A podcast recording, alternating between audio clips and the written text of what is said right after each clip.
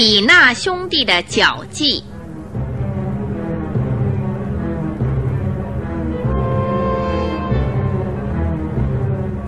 常燕导播，葛大卫配音录音，李若梅主讲。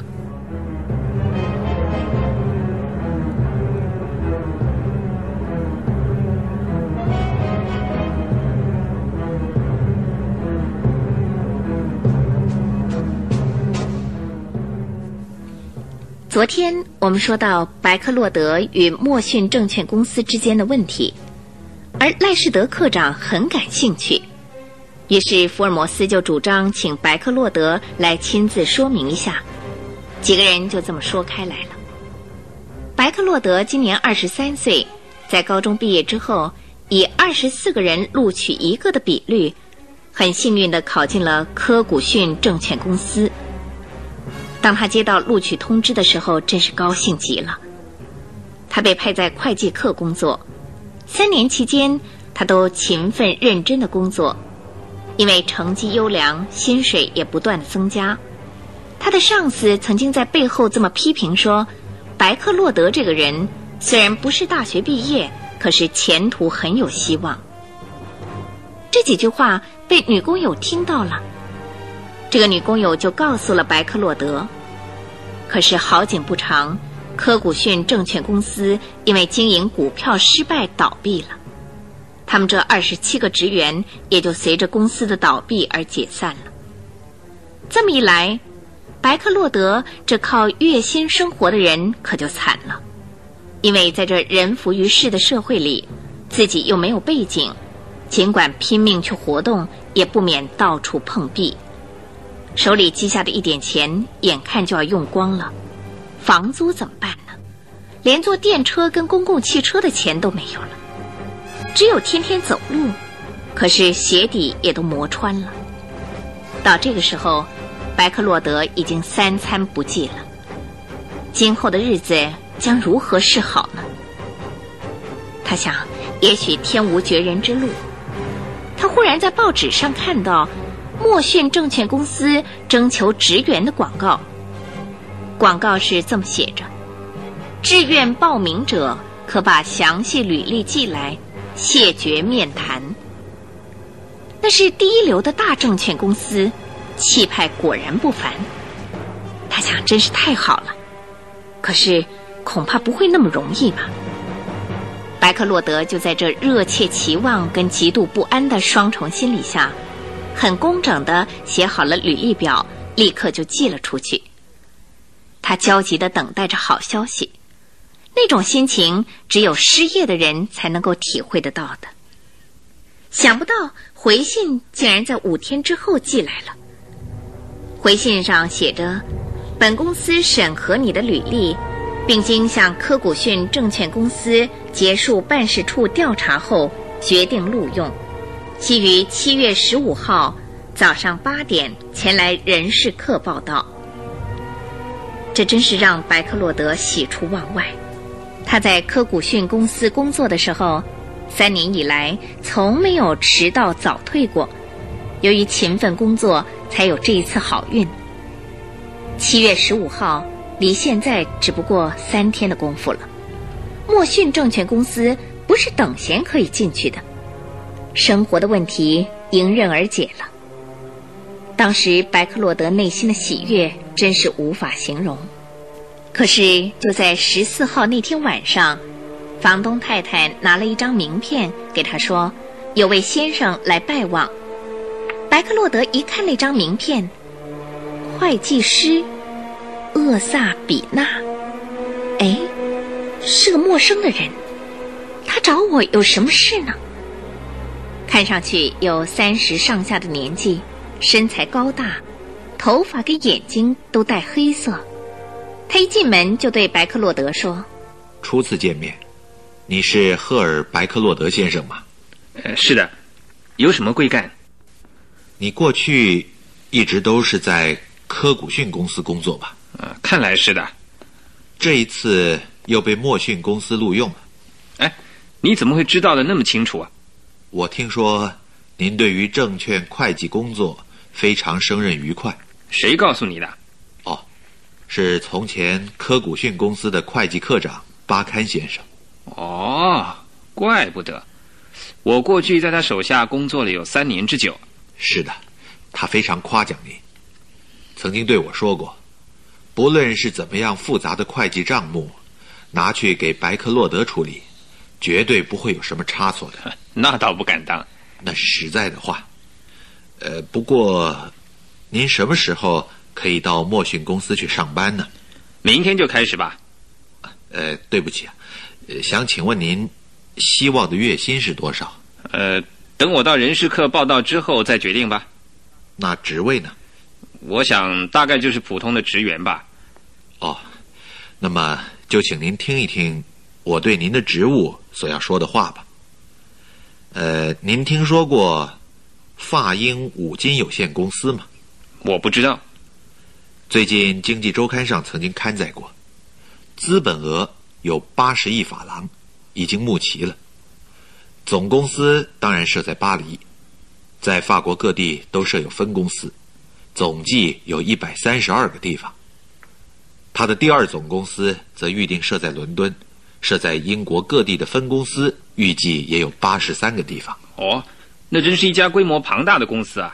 是的，因为资金已经筹足了，所以预定在本月二十五号分别在巴黎和伦敦成立。第一、第二总公司，呃，家兄哈利比纳也是发起人之一，他担任伦敦本公司的常务理事。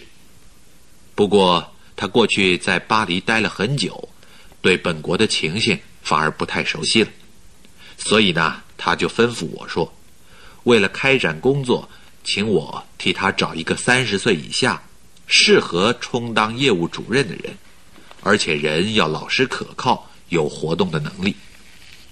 可是，在我的脑海印象里，竟然没有一个适当的人选。谁知道，在一个偶然的机会里，我遇见了过去在科古逊公司当会计课长的巴堪。谈起话来，他非常大力地推荐您。但是我为了慎重起见，又到处去打听。偏巧莫逊证券公司的人事课长耶巴特也是我的老朋友，我从他那儿知道他们公司里新近录取了一批职员，竟然也有你的名字，所以我对您呢更坚定了信心。啊，这也不过是今天下午的事情。哎，说来说去，到底是怎么一回事儿？哦，呃，总而言之，我希望您能够到法英五金公司担任伦敦总公司的营业课长。啊，营业课长？嗯，你对你自己的聪明才智应当有相当的自信，这正是你出人头地的好机会哦。呃，呃，也许是。呃，据家兄说啊，营业课长的薪水一开始呢就是每个月五百英镑。哦，以后当然还会陆续再增加的。五五百英镑？是的。你在科古逊公司拿多少薪水？两百三十英镑。嗯，我想莫逊公司应该也是差不多吧。是的。怎么样，你能不能马上答应下来？家兄那边，只要我一句话，是绝对不会有问题的。呃呃，这天外飞来的好运。呃竟然使得白克洛德的脑袋迷迷糊糊，不知如何回答是好。他好不容易才镇静下来，说：“您这样抬举我，呃，叫我不知道说什么好了。”哦，那你是答应喽？好，我们就一言为定，请你写下承诺书，我这儿呢，先预支一百磅的现金给你。说着，就掏出了一叠崭新的钞票，丢在桌上。于是白克洛德就写下了一张收到一百英镑的收据，跟一张就职法英五金公司的承诺书一起都交给了他。那比纳先生接过去折了起来，一边放进口袋里，一边说：“家兄知道了这件事啊，也会很高兴的。你可以在明天下午前往伯明罕市科波雷亨路一百二十六号筹备事务所去会见他。”啊，不过事先我会告诉他的。我真的感谢您为我介绍这么好的工作。没有什么。可是莫逊公司那方面，当然我要去辞退的。呃，老实的说，今天下午，我已经跟莫逊公司的人事科长耶巴特大致谈过了。他表示，既然我哥哥那边创办期间需要人才，而且待遇又高，所以只要您答应，当然他也就没话可说。那更是感激不尽了。好说好说，呃，我们就这样一言为定。至于莫逊公司人事科长那边，由我来替你解释，你就不必过问。好的。耶巴特科长这个人，我根本就不认识。是吗？我今天顺利达成了这件任务啊，心里啊也非常愉快呢。比纳先生纵声大笑的时候，莱克洛德看到他的嘴里左上边的臼齿闪闪发光。接着他们又谈了五六分钟的闲话，他才站起身来说：“啊，呃，我在这儿预祝你前途远大。”光明，再见。跟白克洛德紧紧地握了握手，就满脸愉快地回去了。资本额八十亿法郎的大公司营业科长，这还了得？白克洛德掏出荷包里的一百英镑，买了两瓶啤酒，自斟自酌地为自己庆贺，内心的喜悦简直是无法形容。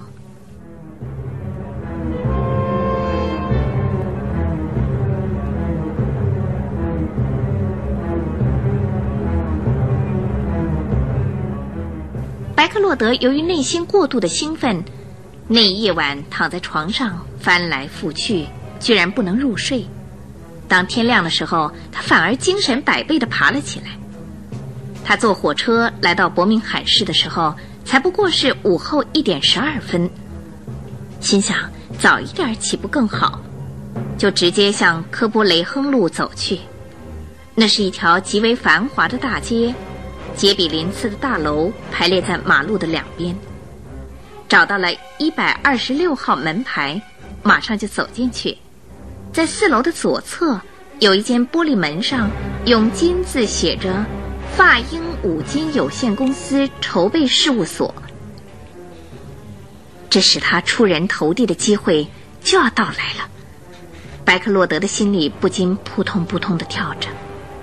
这个时候，从走廊的右侧走过来一个男人，那男人跟昨天那位厄萨比纳先生长得很相像，发色虽然比较淡一些，可是眼珠子跟肤色居然一模一样，戴着一副假鼻眼镜，嘴唇上留着一撮小胡子。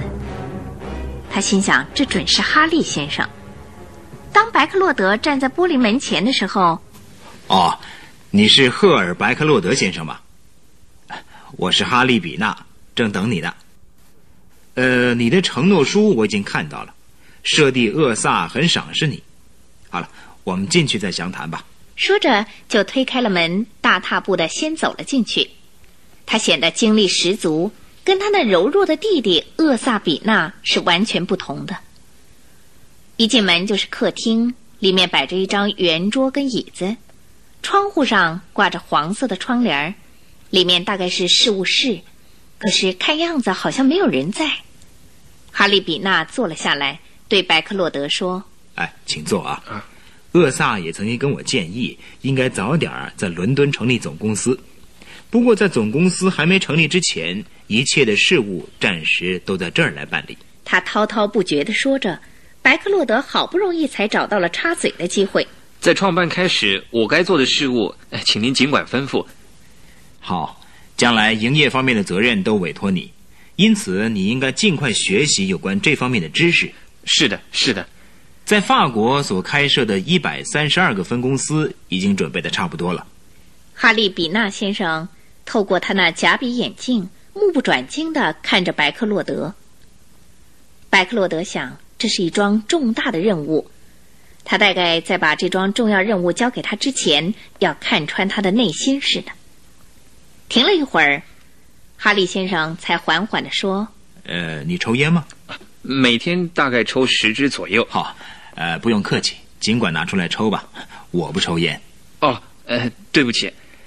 刚才我所说的，在法国开设的一百三十二家分公司所需要的五金货品，都是由我们这儿直接供应的。是的，为了你执行业务上的便利，今天早上我已经在这条街上的王子大饭店呢、啊，为你定下了一个房间。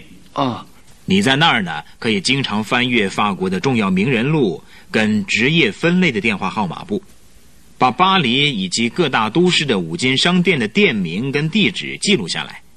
对于公司营业方面，跟你个人来说呢，都是极为重要的。好的，呃，可是，可是什么？呃，那么大的饭店，费用是很大的。哦，你怎么想到那一层上去了？做一个营业科长，不但要头脑机敏，而且气派也要大呀。呃，是的，我这里因为公司刚刚创办，前来求职的人很多，电话的声音也太吵，所以呢，我才叫你另外开个房间。至于所需的费用，当然是由创办费里面开支，请你不要把这件小事情啊放在心上。是的，呃，请您把法国人名录以及职业分类的电话号码簿交给我吧。哎，饭店里就有啊。哦，因为要抄录这些资料是一件相当麻烦的事儿，限你在五天之内办好，星期五下午一点半给我送到这儿就好了。是的，在那五天之前呢，你也不必到这儿来。同时，当你抄录的时候，要把那有两个以上电话的五金商店记住。哎，你要知道，营业科长是一个相当重要的职位哦。是的，我一定遵办。说着，白克洛德就退了出来，向那王子大饭店走去。果然，他在王子大饭店二楼的一角，为他定下了一个房间。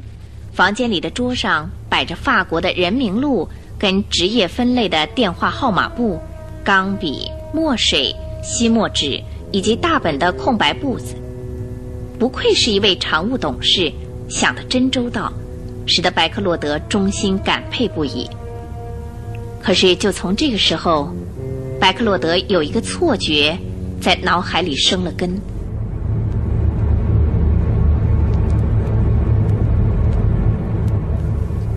从巴黎开始，把法国各大都市的五金商店的地址跟电话号码一个个的都摘录下来，这真是一件无聊的工作。因此白克洛德摘录了两天就觉得很不耐烦了，尤其是要把有两个电话以上的商店都用脑子记下来，这更是一件不合情理的事。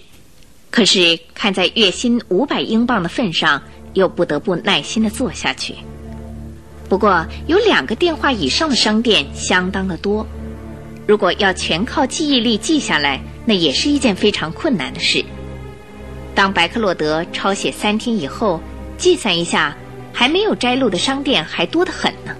他心想，万一抄不完，说不定就在公司还没有正式成立前，这个肥缺就会飞掉的。于是白克洛德只好咬紧牙关，日以继夜地抄下去，好不容易才在第五天的中午抄完了。他神志恍惚地抱着那抄好的四本大簿子，来到那间筹备事务所。哈利比纳先生正等在那儿。哦，呵呵，还有十七分钟，抄好了吗？是的，呃，抄好了，请您过目。嗯。哎，你的眼睛都陷下去了，哎，不要太拼命啊。他叫白克洛德在五天之内做完这么多的事，现在自己又在说风凉话。他透过假笔眼镜注视着那四本大簿子说：“我相信你，不用看了。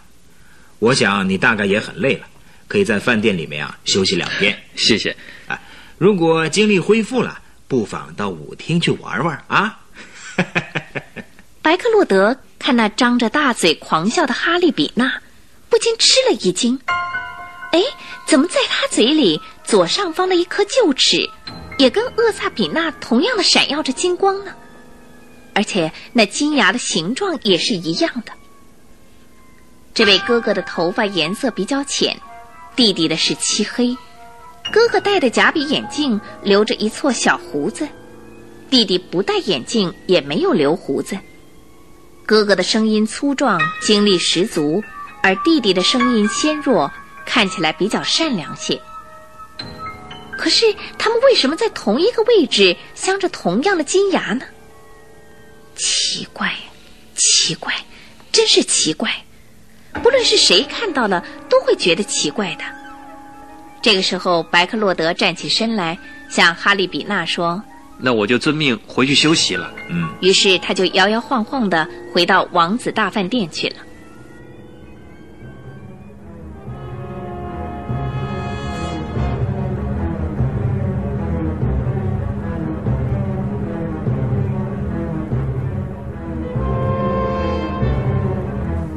白克洛德虽然已经有两个晚上没睡觉，可是躺在床上思潮起伏，居然无法入睡。那哥哥哈利比纳跟弟弟厄萨比纳会不会是一个人呢？不然怎么会在同一个位置有着同样的金牙呢？他为了什么这样做呢？这是一个谜，而且是一个难解的谜。白克洛德走进洗手间，用冷水好好的冲洗了一下脑袋，再去思索，可是始终无法揭穿，因此才连夜回到伦敦，就在等第二天的早晨来拜望福尔摩斯跟华生博士了。有关白克洛德追溯往事的话就到这儿为止。这个时候福尔摩斯一边用手指头紧转着他的烟斗，一边又说：华生啊，以后的情形我看顶好由你来补充，自己在一边速记吧。唉，福尔摩斯，你别在那儿出主意害我了，我办不到。那么就由我来说吧。嗯，赖史德科长，你认为怎么样？哦，太好了，呃，最好请你说详细点，给我做个参考。接着就是由福尔摩斯口述破案的经过。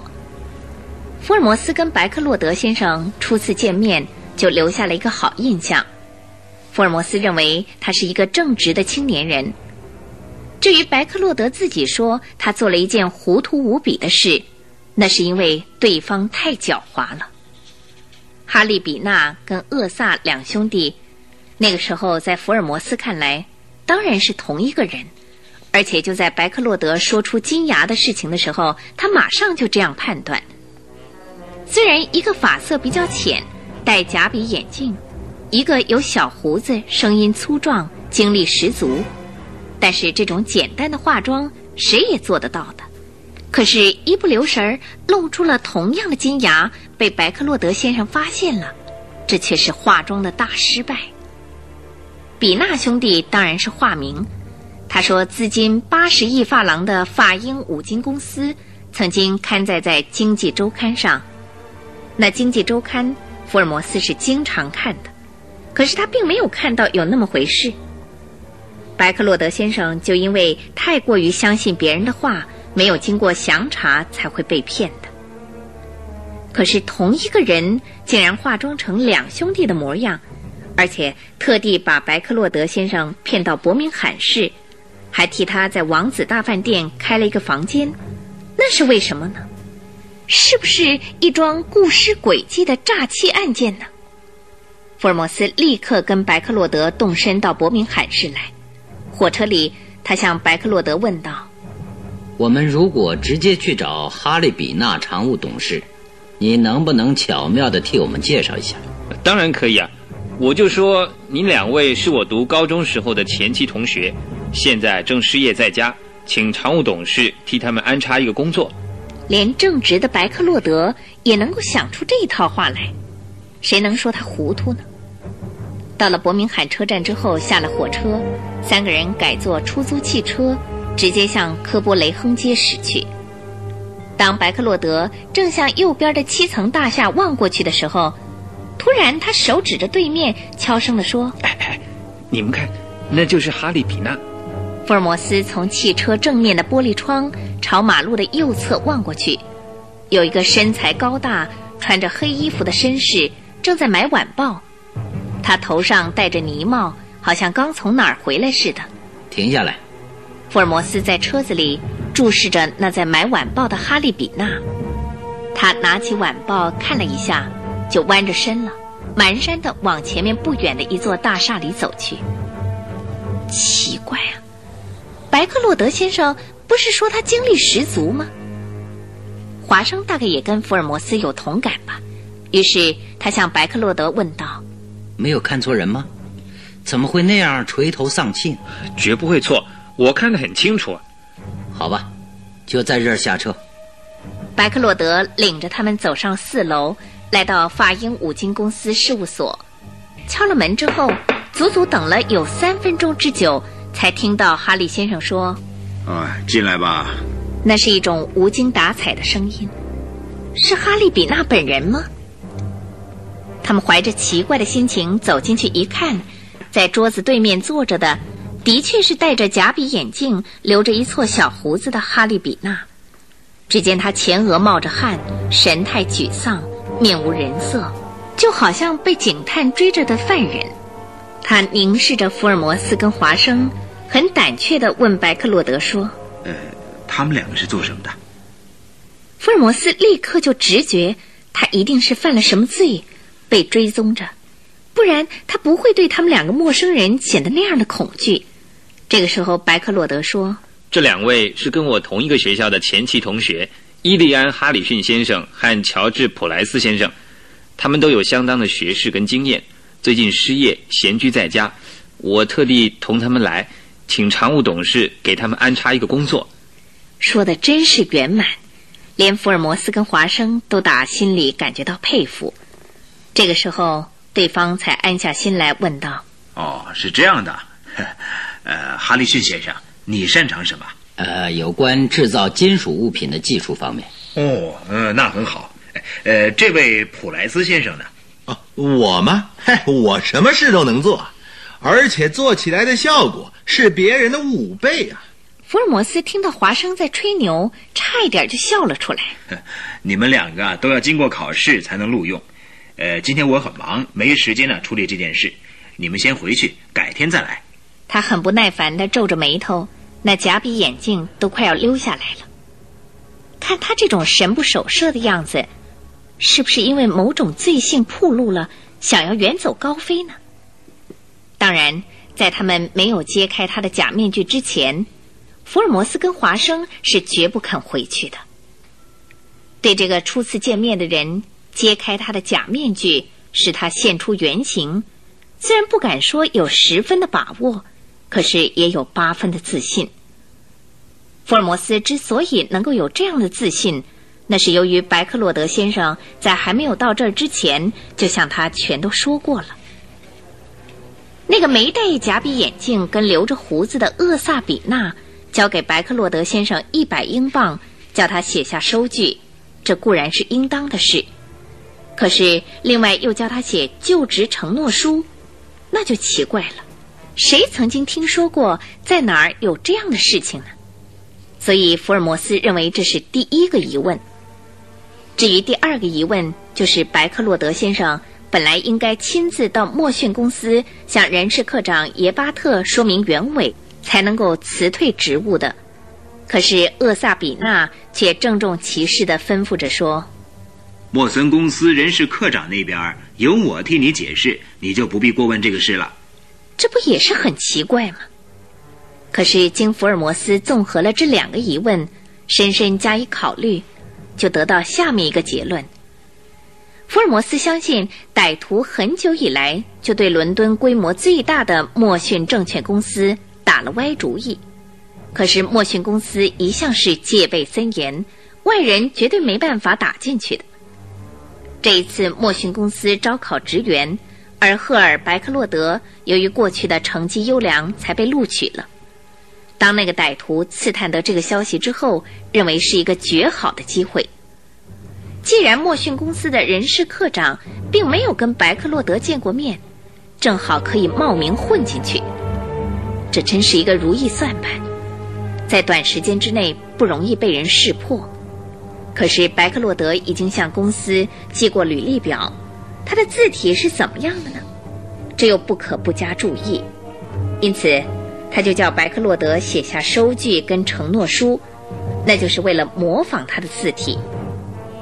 当然更不能让他跟莫逊的人事科长见面，因为只要他们一见面，那一切不就拆穿了吗？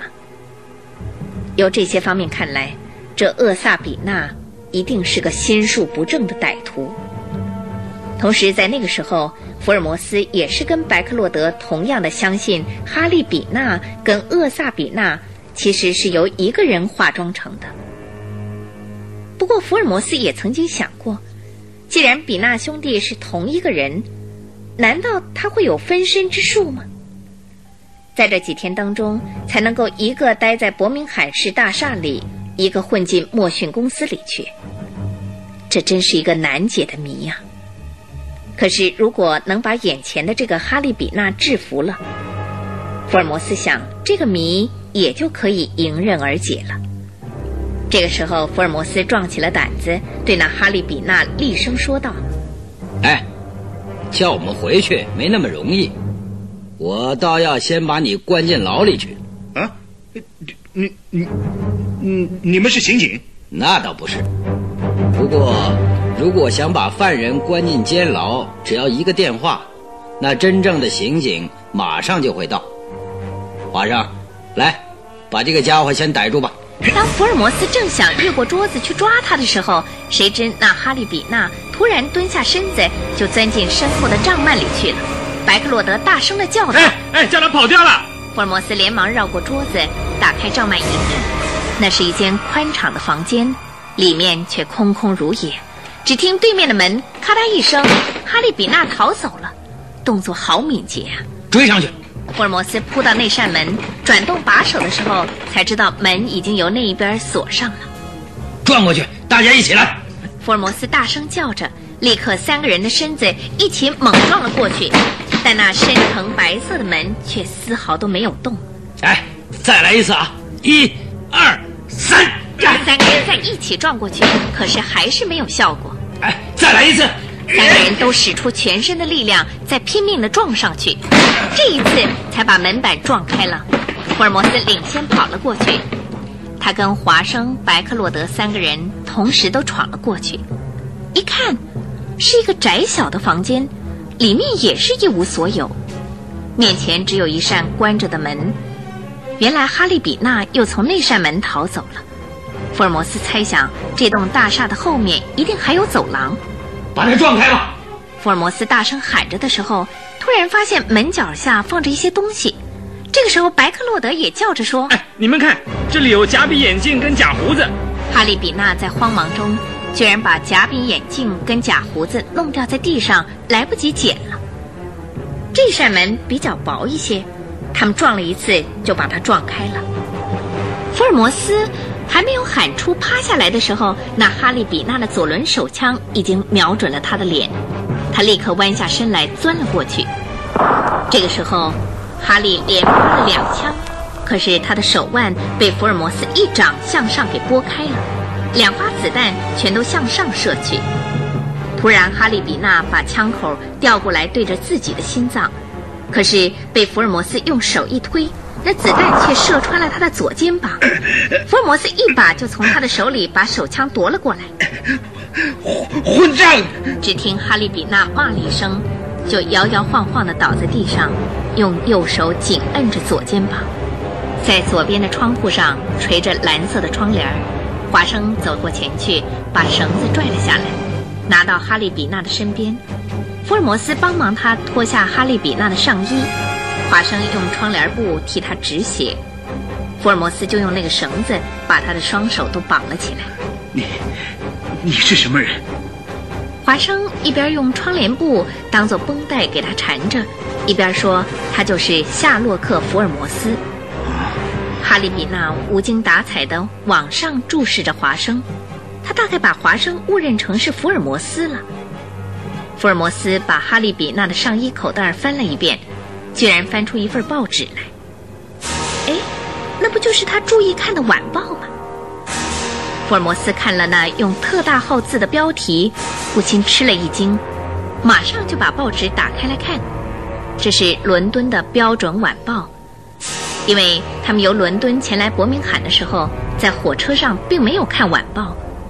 这个时候，福尔摩斯看到标准晚报第一版的大标题是莫逊大证券公司发生杀人抢劫，胆大以及的罪案。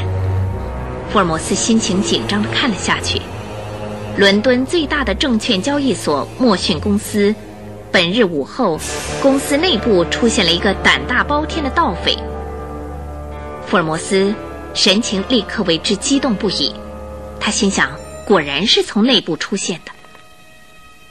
莫逊公司由于股票交易上的需要，经常有几亿英镑的现款跟有价证券摆在最新式的保险柜里，平日都有武装守卫日夜警戒着。这胆大的犯人是新近录用的，名叫赫尔·白克洛德，但那不过是化名，他本名叫做比金吞，在过去专门偷窃保险柜。这一次他冒名混进这个公司，用了五天时间把保险柜房间的周围环境跟保险柜的暗锁形式跟号码都弄得很清楚。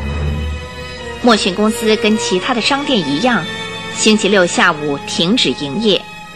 本日午后一点二十分，商业区警察分局的朱尊巡佐在该公司附近巡查时，看到一个类似职员的青年提溜着一个特大号的手提包从莫逊侧门走了出来。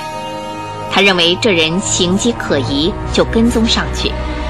当走到十字路口时，得到从对面来的布罗克警员的协助，前后夹攻，经过十几分钟的搏斗，终于给他扣上了手铐。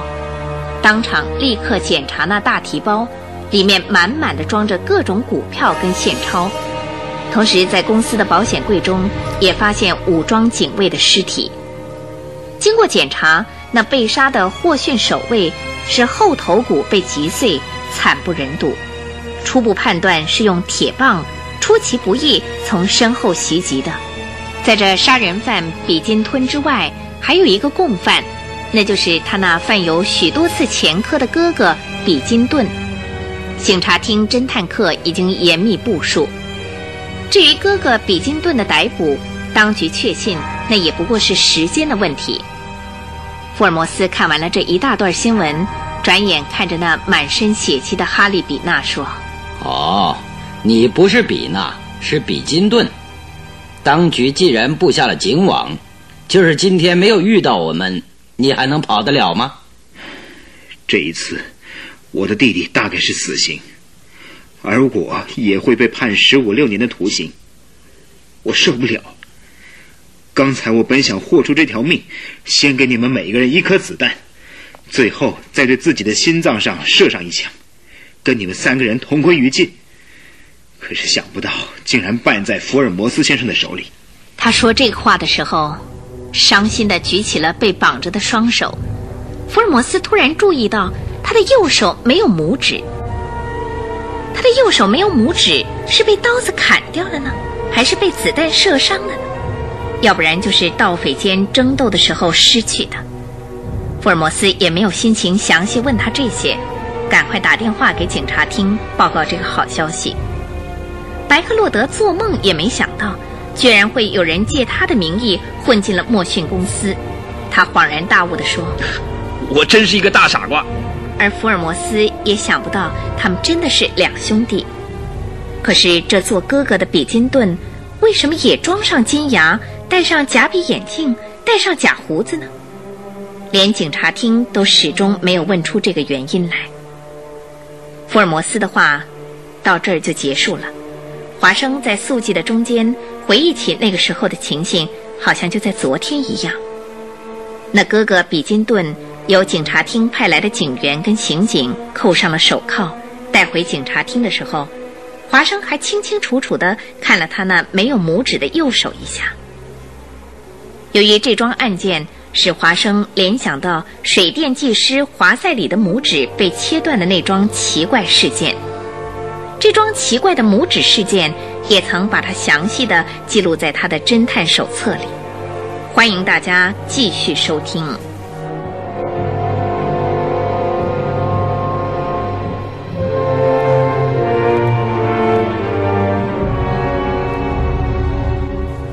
比纳兄弟的脚迹，常燕导播，葛大卫配音录音，李若梅主讲。参加播出的有尹传星、李英丽、王建辉、苏文燕。谢谢收听。